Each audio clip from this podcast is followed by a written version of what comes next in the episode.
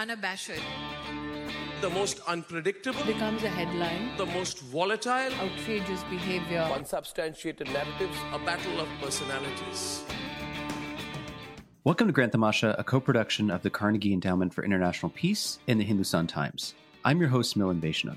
In the early 1990s, India legislated sweeping new gender quotas in local government in the hopes that women's political empowerment would help to rectify centuries old social and economic inequalities. India was not the only nation to adopt gender quotas. Countries around the world have utilized quotas as a way of ensuring that women gain adequate representation in government. But despite these moves, we know surprisingly little about whether and how quotas have undone entrenched social, political, and economic hierarchies around the world. A new book by the political scientist Rachel Brulé, Women, Power, and Property The Paradox of Gender Inequality Laws in India, tackles precisely this question through a broad ranging study of quotas in India and their impacts not just on women's lives, but on the broader systems of status hierarchy and dominance that permeate Indian society. Rachel is assistant professor of global development policy at the Pardee School of Global Studies at Boston University, and she joins me on the show for the very first time. Rachel, thanks for coming on. Thank you so much for having me, Milan. So, congrats on the book. I, I want to start by asking you about a striking line that comes in the earliest pages of the book. Uh, you write, quote, women's global struggle for gender inequality is indicative of an even broader problem, dominance, where interlinked social, economic, and political systems of power constrain low status groups, end quote. I was really struck, Rachel, by your use of the term dominance here. Um, it seemed uh, quite uh, intentional. Tell us a little bit about the system of power imbalance that you're calling out. Um, yeah, thank you so much for highlighting highlighting this, Milan, because it is to me this is a core piece of the book and of this kind of broader intellectual and you know policy relevant project that I see it as as contributing to, um, which is about how do we get to egalitarian orders?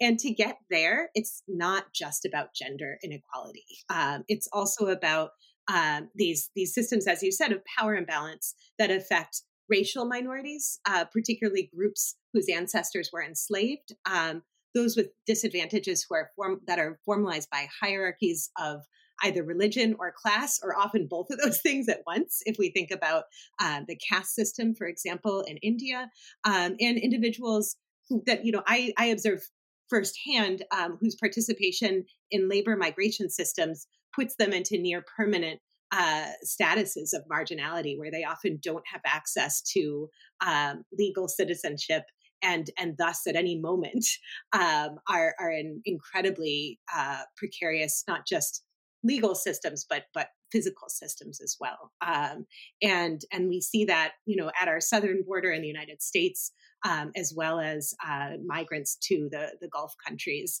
um, if if we look towards the Middle East, uh, but also in in these processes by which we see these massive um, urbanization from uh, from rural to urban settings in India, in China, in, in honestly in, in most of the countries of the world today. So um, this the in each of these domains, um, we face uh, the these um, significant gaps in um, in voice, in agency, um, access to material resources, um, which loom that much larger because we see uh, these forms of um, status uh, inequality overlap.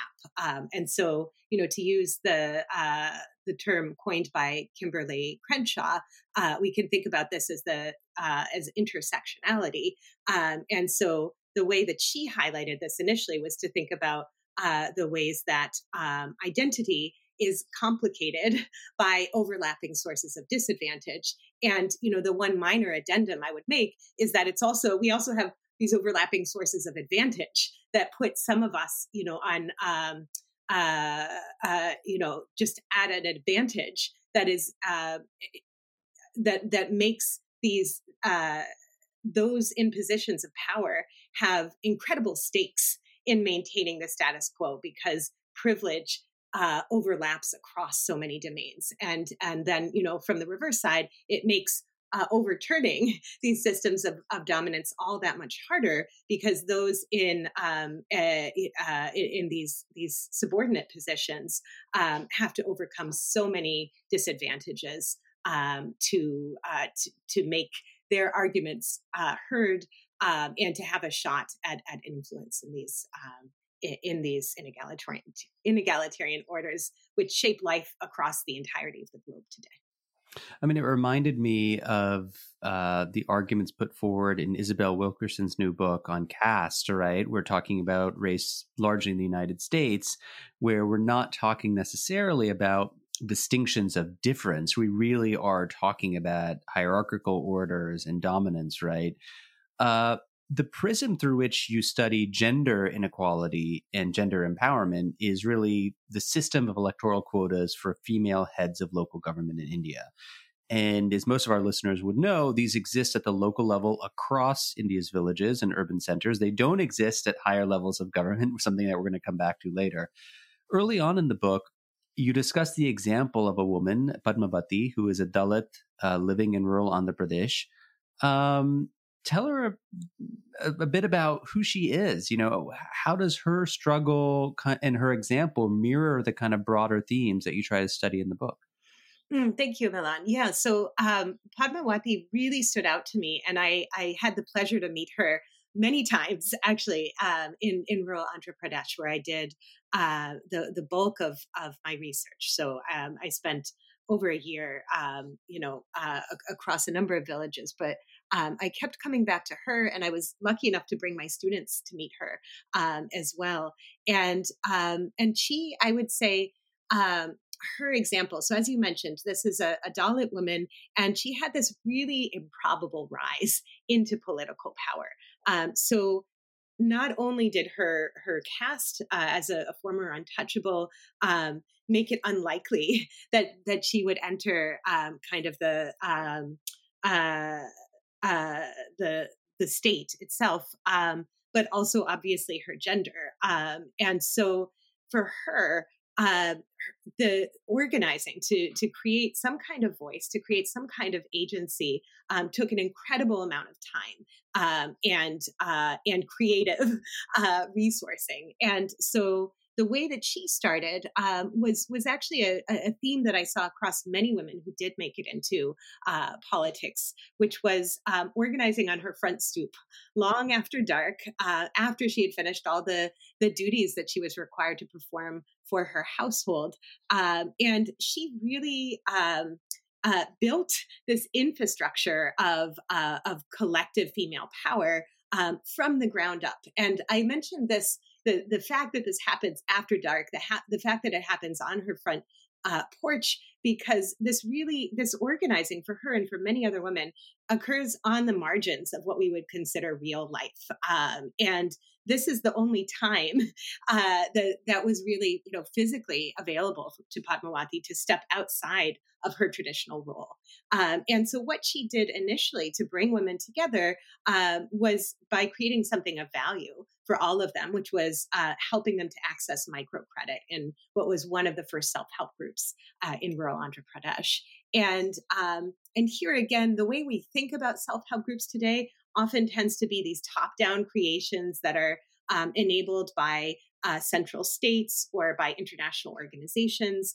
And um, I just want to take a moment to say, you know, this is not at all the case of, of what we see in terms of the early stages of, of microfinance and these self help groups in rural Andhra Pradesh, which was built by uh, networks of really fierce female activists uh, who were creating something, uh, you know, that that w- that was was a, a, step forward in a broader feminist agenda uh, to uh, to to rebalance access to material resources. So this is you know her first step, and uh, and and even so, even at this you know this really minor incremental change to bring women together from her local community and have them sit together and figure out how they could broaden the pool of material resources they had access to uh, was something that was very much out of sync with uh, with with the ways that things were were done um, in her household in her community and so these meetings were regularly broken up by her husband who would throw open uh, the front door and uh, and come out screaming at Padmavati that she was blackening the family name and pull her by her long braids back inside the house, uh, you know, preemptively ending these meetings. Um, and so there was really physical endurance by Padmavati, in addition to this, you know, uh, the, this this broader uh, intellectual commitment to advancing agency for herself and these other women that she had to mobilize again and again. But she persevered. And so over time, she was able to mobilize larger and larger groups of women. And the, the self help groups that she was a part of look very much like this, uh, the broader models that we see today, and that they were um, very committed to a notion of, of, of federated structure. Um, and so Padmavati rose in this federated structure of these self help groups and gained a reputation as a very effective organizer, uh, not just in helping these local groups of women, but then advancing broader causes. So, uh, ensuring that women got access to the local state bureaucrats that they needed um, uh, to make sure that government programs uh, that should be distributed to them were, uh, that they were correctly implemented, and so on. Um, and she did this again in the face of fierce resistance. Uh, so uh, she would recount numerous times where bureaucrats whose offices she had, you know, courageously stepped into, often with a bevy of women around her. And so this is very much what uh, you know a forthcoming book by Soledad Prillaman talks about is strength in numbers. It was very important to have this physical solidarity of other women to even step into these male-dominated spaces. But she would do so. She would make her case convincingly, and then she'd walk out. And uh, what were typically male bureaucrats would spit in her face and say, "You're not fit to touch my trash." Uh, and so it's you know really again um, an incredible amount of of courage that required was required on her part to you know again and again face uh, these kinds of of, uh, of of of threats um, that were leveled against her by those you know from from her her intimate family to uh, to authorities in the state um, and yet she perseveres and um, and these networks of women who who see her and value her agency grow and so when quotas open the door uh, to women to compete for local elected office. She competes and she wins thanks to the votes of these women who she's helped in the past. And so I want to mention this again the substantive representation that she was really providing for female constituents. Uh, we talk about quotas often as enabling something that's much more looks like symbolic representation, where we say, well, doesn't it make people feel better to see, uh, you know, a, a, woman in the seat of authority with the implicit assumption that all she's doing is really sitting? then, well, could I uh, could I ask yeah. you about this actually? Because sure. in the book, you argue that reserving the highest elected positions in village government for women sets into motion seismic waves that's the term that you use that unsettles an entire social, political, economic system. So, as you just described, this leads to a positive process of empowerment, but it also, under certain conditions, leads to pretty severe backlash. Now, when it comes to the gender quotas themselves, right, many Indians I've spoken with, and I'm sure you've had these conversations, are pretty dismissive of electoral quotas for women, right? Insisting that what typically happens is a man will put up his wife or his daughter eh, eh, for election and then kind of remote control them from the background, from behind the scenes. How do you respond to that sort of skepticism?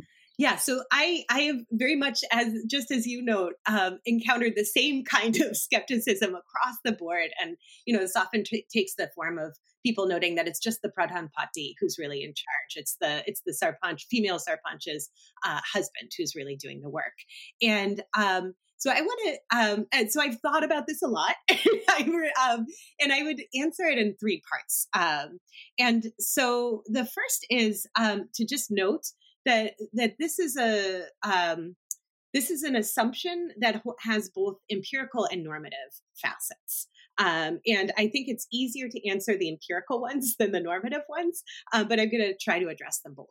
Um, so, first, um, for, on the empirical side, it's interesting just if we step back to the big picture and think about the arc of, of political career paths um, to note that there really is this universal presence, whether we're talking about a man or a woman's uh, career, of a godfather. Um, this is to use Mary John's terms, uh, who initiates political careers both for men and for women. And yet, this this sort of uh, presence of some, you know, additional uh, support or facilitator is really only considered noteworthy when we consider those uh, individuals who are not seen as entitled to hold these positions. So we think about this in the case of women, but also potentially in the case of, for example, scheduled caste men. Um, and so I do do want to note um, that uh, I, I, think we could do a lot more service if we really care about um, how people come into office and who they are representing to think about this in um, um, outside of just the, the simple gender binary. Um, that said, there's a lot about the terrain of influence that we still don't know. Um, and so uh, I'll come back to this in a moment because it, it shaped uh, two additional projects that I'm working on right now. Uh, but before I do, I want to also just tackle head on the normative dimension of, of these uh, statements. Um, and here I think they bear striking resemblance to um, professor of philosophy, uh, Kate, I think Mane Man, uh, who's who's based at Cornell, um, and her definition of misogyny. So she talks about misogyny as a system of enforcement for patriarchal social orders, um, and where this is used to police and enforce women's subordination and uphold male dominance. And and she notes this is against a backdrop drop of other intersecting systems of oppression and vulnerability, uh, dominance and disadvantage. Again, we're not just talking about uh, dominance in a gendered domain, um, but that said, uh, at the end of the day, this kind of uh, social order of patriarchy, as she talks about it, has one pretty simple um, facet, which is um, that they uh, that these kinds of norms uh, focus on um, uh, kind of enabling male entitlements and female obligations. And so, in this context, um, it, I, I, think that that that this this these kinds of statements, um, not necessarily made with this intent, but essentially serve to police a particular facet of patriarchal order, uh, which says that women shouldn't be in positions of, of political or public dominance. And so if we see a woman in a position of authority, ignore what you see, ignore what you hear, um, replace in your mind and uh, you know assume we could just all comfortably assume that there's really a ban in control. And if so this doesn't this doesn't fundamentally disrupt the patriarchal order. Um, and so i would just encourage to the extent that that um, you know these these these kinds of very common statements get made in in whether it's in public or private to ask people you know how you know why why do we say these things with such ease without any empirical evidence? Um, so that's the normative side which i think we do need to take seriously um, and, and i do as a political scientist. Um, and finally you know, I think to come back to the empirical side of the question, um, we don't know. We, we, we have no idea um, to what extent whether we're talking about one or two symbolic cases of, uh, of uh, sustained male dominance or whether this is truly the, the, the norm. And, um, and to answer this question, uh, I'm working with some really fantastic other political scientists. So Simon Chauchard, uh, who's uh, assistant professor at Leiden University, Alyssa Heinze, who's just about to join uh, the University of California, Berkeley as a PhD student, um, to look at the terrain of influence. Um, and so we have um, ongoing work, which is paused to the, the you know the incredible tragedy that that is COVID nineteen in India right now. Uh, but we are working across Maharashtra um, to to survey male and female from upper and lower caste uh, sarpanchas, uh, gram sevaks, upa sarpanches, um, as well as uh, village notables balanced by gender and caste, uh, to get a sense of how authority works in practice in the presence versus the absence of reservations for women. Um, and we also are working to see if slight changes to the rules of deliberation um, can make a difference in ensuring that women's voices are heard. And then we've just gotten funding along with Bhumi Purohit, who's another fantastic political scientist, PhD student at UC Berkeley, um, to work with the Self Employed Women's Association to go one step further and to try to um, enable greater levels of, of uh, agency for female elected politicians uh, by uh, enacting uh, mentorship programs uh, and, and under certain conditions with networking uh, trading as well. Um, that uh, through through an RCT framework uh, to see if uh, you know strong female elected officials can help junior elected officials um, avoid the specter of the Pradhan Patni. So you're gonna we're gonna hold you to account, Rachel, to come back and report back on these things because, um, as you mentioned, I mean these are empirical questions at the end of the day that we can find answers to. I want to transition a bit from quotas to asking you about the kind of substance uh, of, of, of of, of, female empowerment on the ground, right? So the book, in large measure, focuses on property and property inheritance, right? And you do this by looking at a set of inheritance reforms, which were amendments to something called the Hindu Succession Act, which was passed way back in 1956, that gradually equalized inheritance rights of all daughters who are subject to Hindu law. Now, given that 80% of India's population is Hindu and just under half of all Indians are women, obviously, I think it's pretty self evident why these laws would be important to study. But I'm curious kind of what brought you, Rachel Brulé, to the subject of property, right? Because you could imagine if you were interested in gender empowerment, a range of domains that could be impacted by women's political representation. So why this one?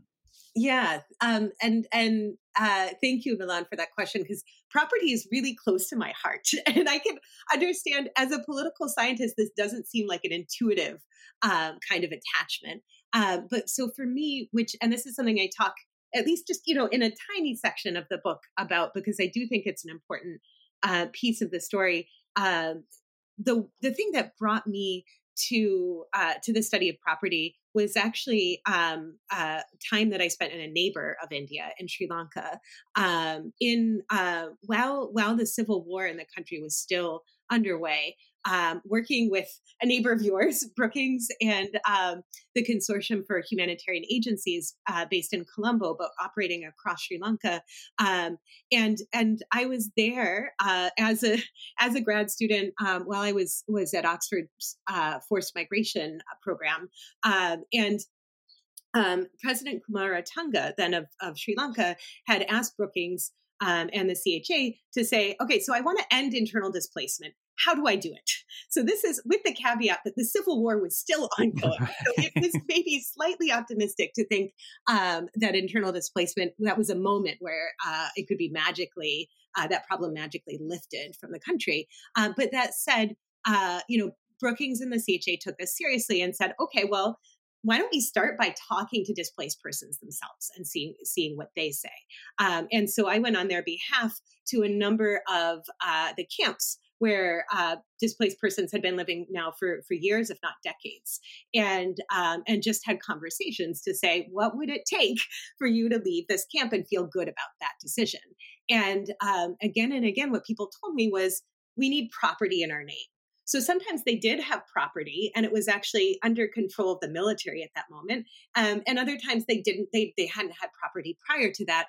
But the bottom line was that they said, you know, for our security and to have a secure future for our children, um, we need to have secure rights to land. And so that to me uh, was incredibly striking um, and, and just gave me a sense beyond the kind of you know intellectual or academic domain why why property can really make a you know a fundamental difference. And so i i, I went to to start working in india after that with uh, mit's poverty action lab and particularly um, with Sendhil Mullainathan and um, and started looking at what was going on with property and um, and trying to see you know what were the dynamics what were the ways in which um, there there were really opportunities to fundamentally expand uh, people's access to property rights. And so, combination of that basic curiosity and then seeing work by Sanchari Roy in particular um, on the Hindu Succession Act Amendment, um, which brought to my attention of like, oh wow, this is a radical move. This is uh, that the state is making to fundamentally expand property rights to 50% of the population. And as you say, it's not it's it's not really fair to say 50% of the population um, this is weighted by just looking at hindus and it's a much more complicated story if we want to move to other religious uh, communities uh, about the conditions under which the state is willing to uh, to legislate and um, is really the appropriate body to legislate these kinds of rights. Uh, but nonetheless, uh, to me, that that that gave me a window in to say this is something that should make a difference, um, and um, and this is a place where uh, formal property rights uh, could start to disrupt the the system of patriarchal orders. Um, I mean, it's it's a good reminder to PhD students, right, that your your, your dissertation topic and subsequent first book will will hit you, find you in ways that you may not uh, ever have intended. Um, you know, one of the main findings of the book is that women's political empowerment and the subsequent enforcement of their economic rights can create a massive backlash, right? Especially amongst men who might feel that their rights are being impinged upon, being taken away. I'm curious, like at a practical level on the ground, you know, how does this resistance manifest itself? And and do you kind of see this as the inevitable response to uh, or push back to a kind of greater move towards civil rights and equality. I mean, if you think about our own country, the United States, right? I mean, it seems like whenever we've made progress in one direction, there is often uh, a pushback in the reverse direction because we live in a in highly unequal society. Um, so I I will answer it in two parts, and maybe let me answer the second part, which is is this inevitable? For uh, first, and I think um, uh, yes, with a caveat so yes, I think if we um, if what we're trying to do is to fundamentally disrupt um, uh, inegalitarian orders um, and to redistribute fundamental entitlements, we should expect backlash. Um, if if what we're doing really works, there should be resistance. Um, I don't think power is ever willingly uh, revoked at such a large right. scale. Right. Um, that said, the caveat to me is the cost. And so I don't think um, that we we can or we should um, be uh, uh, be neutral when it comes to the cost of that resistance. Um, and here, I think, and uh, we really can. I, I, hope that my my book does provide actually a set of tools for policymakers to think about how to anticipate um, and proactively uh, moderate the cost of that backlash by thinking about um, how to enable the intended beneficiaries negotiations. Um, so, how to make sure that they have bargaining power. Um, and that's, I think, a combination of complementary institutions, um, uh, very concrete, uh, well directed information about their rights, and concrete opportunities for them. Um, and in that context, then beneficiaries uh, you know, can take matters into their own hands and negotiate what I what I see in this case, what I call integrative bargains that actually expand the pie of resources. So transform negotiations from zero sum games where you know uh, status quo beneficiaries lose uh, and and uh, status quo subordinates win to ones where everyone is actually better off because uh, uh, we have a more expansive set of opportunities on the table. Yeah, I mean, I'm just trying to get a sense of, you know, you, you, going back to the Padmavati story, right? I mean, backlash was like this husband physically grabbing his wife by her braids and pulling her back in the house, right? So, I mean, we're not just talking about um, people are angry. We're talking about physical violence. You know, what, what, what, what, what is, what are the ways in which this presents at the local level? Yeah. So thank you, because I think this is an important part of the story. And I will say it's the most uncomfortable part of the story. And so um, I, I think it, it I, I, I, really appreciate your willingness to to sit with that.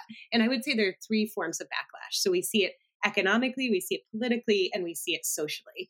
Um, and and the the one of those that I give the most uh, space to in the book is the first is the the economic backlash and um, and so here um, there's this striking shift where when we see what what quotas do by creating um, or you know enabling these female gatekeepers uh, to to replace male gatekeepers um, is is that they do fundamentally change the way the state works. So they, I, I, mentioned they do three things. They reconfigure public space so they make it accessible and safe uh, for women to enter the state. Um, whether we're talking about meetings of uh, of local councils, um, or whether we're talking about uh, uh, uh, uh, you know questions of of um, uh, kind of coming together to vote um, to discuss potential policies and advocate for them.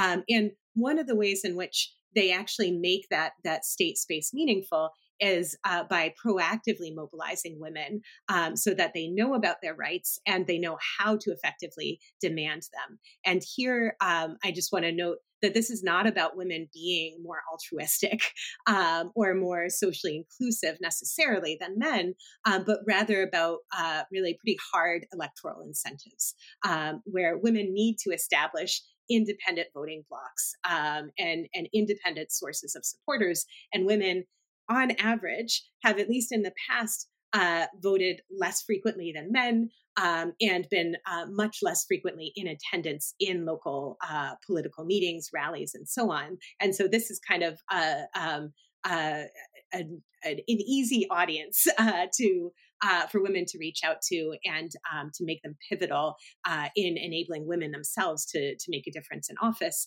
And the third thing they do is by uh, you know repurposing private spaces as public, so enabling negotiations over rights and resources to be uh, to be had that are explicitly political inside the house before they have to reach uh, the courtroom. And um, and so so I just want to add that preamble to say um, this is why I think we do see a, you know a fundamental shift in women's ability to inherit rights in the presence of female gatekeepers, in the presence of quotas. Um, and so when these economic rights are purely symbolic, so prior to gender equalizing inheritance reform, prior to this Hindu Succession Act amendment, um, we see a, a, dramatic increase in women's ability to claim in these symbolic inheritance rights. So, um, from 10, about 10% of women to 16% of women inherit in the presence of female gatekeepers. Um, without female gatekeepers, we reform itself makes no difference in the likelihood that women inherit land or the amount of land they inherit. But once we have women ability, uh, women uh, who have these female gatekeepers who can claim their rights, once these rights become substantial, uh, so once we have truly equal gender inher- uh, inheritance, uh, that's where we see backlash. So uh, we see actually a drop in the likelihood that women inherit land in the where we have uh, gender equal uh, land inheritance and female gatekeepers by nine to ten percentage points. Uh, but this is concentrated amongst those women who don't have bargaining power. Um, and as you mentioned, I think about this in a term in terms of timing. So I look at this as women who are likely married, women who are 20 years or older at the time of reform. These are the women who suffer the cost, who suffer this this economic backlash. Um, in contrast, those who are unlikely to be married at the time of reform, who are less than 20, um, are the ones who can actually strike integrative bargains that lessen the cost of, of reforms enforcement on their families by trading monetary dowry for land inheritance. And these women gain, uh, uh, are much more likely to gain uh, land inheritance with female gatekeepers um, by nine percentage points. Uh, again, when we're talking about equal land inheritance.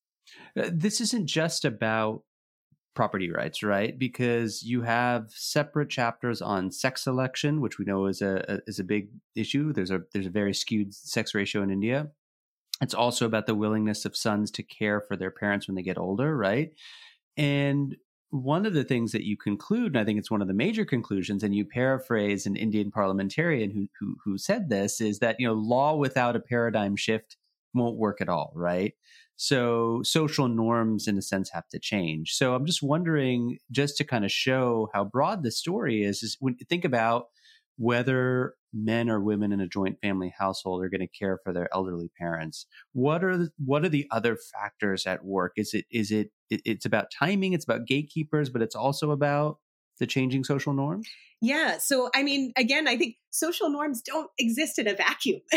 so, um, I, I, you know, and I think that's one of uh, the the greater flaw and more important flaws in the uh, you know the way that academics tend to approach these problems is to look at them as really discrete analytic uh, questions and when it comes to, to social norms uh, the way I try to talk about them are as ecosystems of interconnected norms. And so, in this case, when we talk about property inheritance, um, this is interconnected um, with the broader social organization that we see across uh, most of contemporary India today.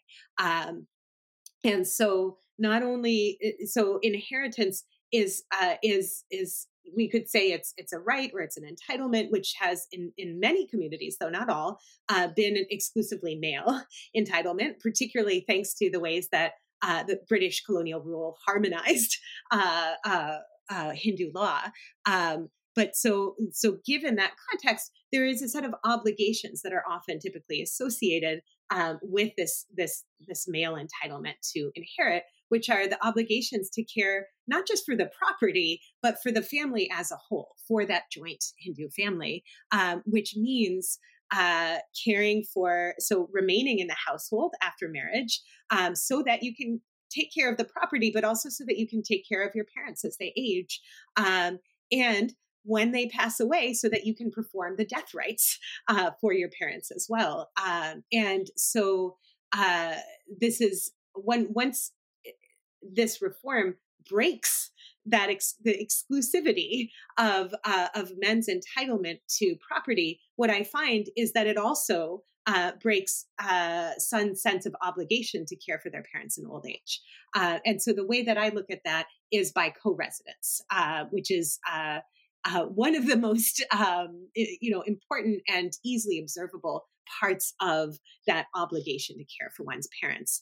and I find that where when we're, we're just looking at the subset of families that have daughters and sons, um, we and just looking at um, firstborn uh, married so- adult sons, we see a significant drop in their willingness to care for, for elder parents when they have uh, a sister who is eligible to inherit and is likely to inherit because there is a female gatekeeper uh, that has been imposed by by quotas by reservations. And so the likelihood that that these brothers care for their elder parents drops by 36 percentage points. It's an enormous drop. Um, and uh, and this is uh, what I would call the social backlash that we see to the reform, uh, which is devastating for elder parents. Um, and and I, I also mention a second, as as you alluded to, uh, the second kind of facet of this social backlash uh, comes to sex selection. Uh, and so we see that the expectation that a female gatekeeper will enforce gender equal inheritance exacerbates sex selection uh, to prevent daughters' birth and we see this uh, a, a, drop uh, that is is highly statistically significant um, in in the ratio of daughters to total children uh, by eight to eleven percentage points. Uh, when we look across all women and, and all mothers in my sample, um, although this is the only ray of hope here, is it's slightly attenuated when we look at the youngest cohort of mothers in the sample.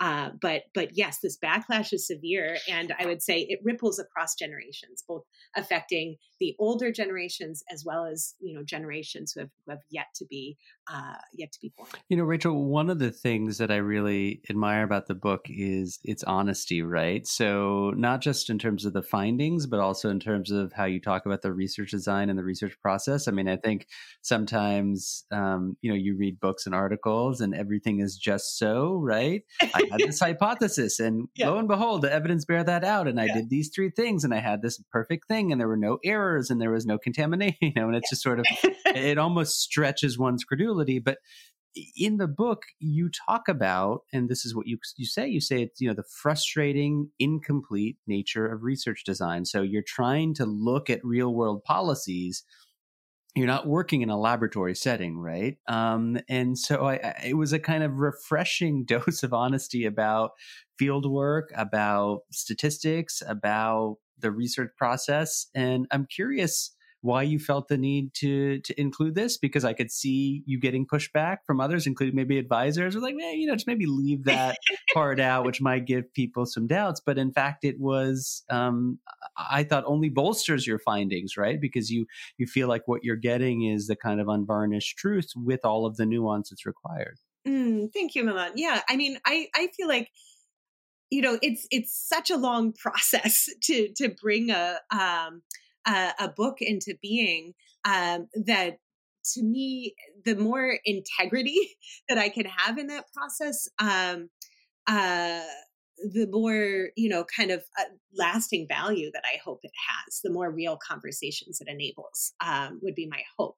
Um, and um, i mean i felt that i need to do that in part because i think it, it is it fits with the broader kind of project that I would say that I um, uh, that I tried to commit to, which is to make the invisible visible.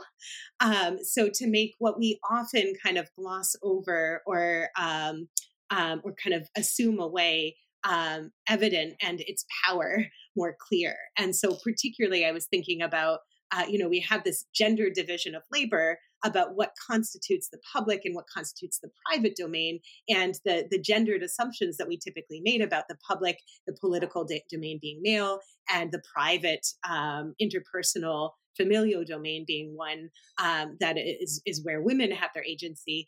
And and to me um, that uh, you know then we ignore the incredible um, political negotiations and really the roots of the modern nation, state that exist within the family. Um, and and to me i got there by paying attention to the messier parts of interventions by looking at why we don't have perfect compliance uh, with the Hindu Succession Act amendment, why we don't see perfect and kind of automatic implementation, and um, and I think I hope that it is kind of a, um, it gives people permission in the future, as you mentioned, graduate students, but also maybe policymakers and analysts, the chance to acknowledge the messy parts of interventions and and to to you know kind of acknowledge that we learn a great deal from from paying attention to and, and sitting with the, the messiness and the uncomfortable uh, pieces of those things.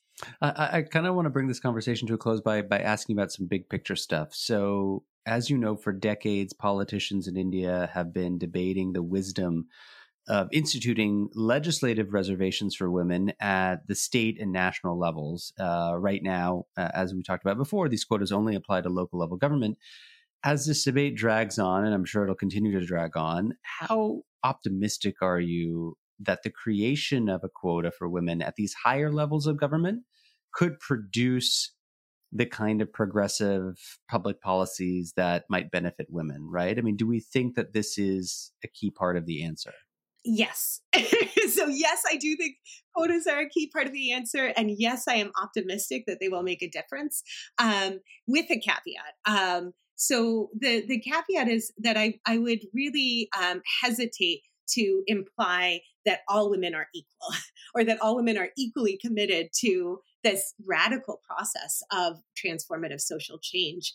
And um, and here there's you know some excellent guidance from the work of Irma Clots-Figueras, who looks at uh, state level uh, elected legislators, and she finds that um, women behave far differently um, when they're sitting in seats that have been re- reserved for scheduled castes and scheduled tribes than they do in non reserved seats. And it is in those reserved seats that we see women pushing very effectively um, for greater investments in health, um, in early education, and in favor of women friendly laws such as the Hindu Succession Act Amendment. Um, and in uh, work that's under review right now uh, with Elise Toth, uh, who's a graduate student at Stanford, uh, we look at uh, the impact of two dimensional versus one dimensional quotas. So, quotas that mandate that a woman from a scheduled caste or tribe uh, be be the head of the local panchayat um, across rural India today. And we see fundamental differences when we look at um, what women are doing in seats reserved for SCs and STs, as opposed to what typically men are doing in those those SC ST seats that are not reserved for women, or what women are doing, who typically then forward caste or you know from other backward castes um, in those seats that aren't reversed, reserved for scheduled castes or scheduled tribes. And there we see fundamental changes in social relations and in intercaste conflict where we have two dimensional reservations Um, and so I'm really optimistic about the changes that can happen when we bring the most excluded groups into power. Um, and the final thing I'll say about this front is I don't think this is just um, idle speculation. I think if we look at the the recent elections in West Bengal, um, we can see that uh, where female voters themselves are pivotal, as they as they are in West Bengal, as we've seen in the past, and what what led to these these reservations in um, in Andhra Pradesh um, and Karnataka, among other places, that there we see policies change. Um, However, uh, you know this this is much more likely to happen in the presence of committed female leaders, uh, as as we see with Mamata Banerjee. And so, um, I think we have a long way to go. There's an enormous amount of resistance um, from uh, those who have a stake in maintaining the status quo. And I think without more competition politically, we're unlikely to see uh, the openings that are required to really uh, make higher level higher level quotas a reality, but I'm optimistic we will get there because I think it is truly in everyone's interest to do so. My guest on the show this week is the political scientist Rachel Brulé. She's the author of the new book, Women, Power, and Property The Paradox of Gender Inequality Laws in India.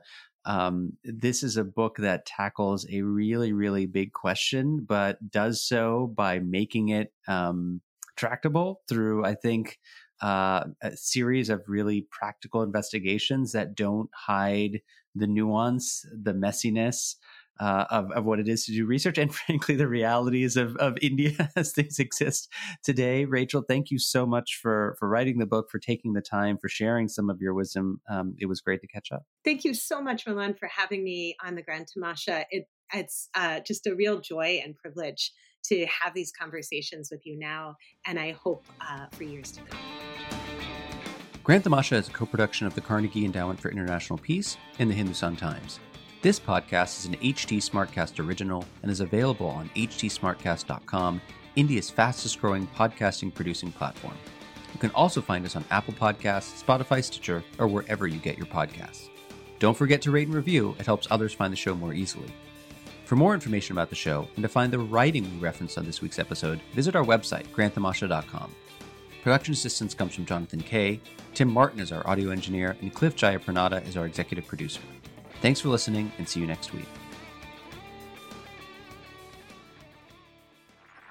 This was a Hindustan Times production brought to you by HT Smartcast. HT Smartcast.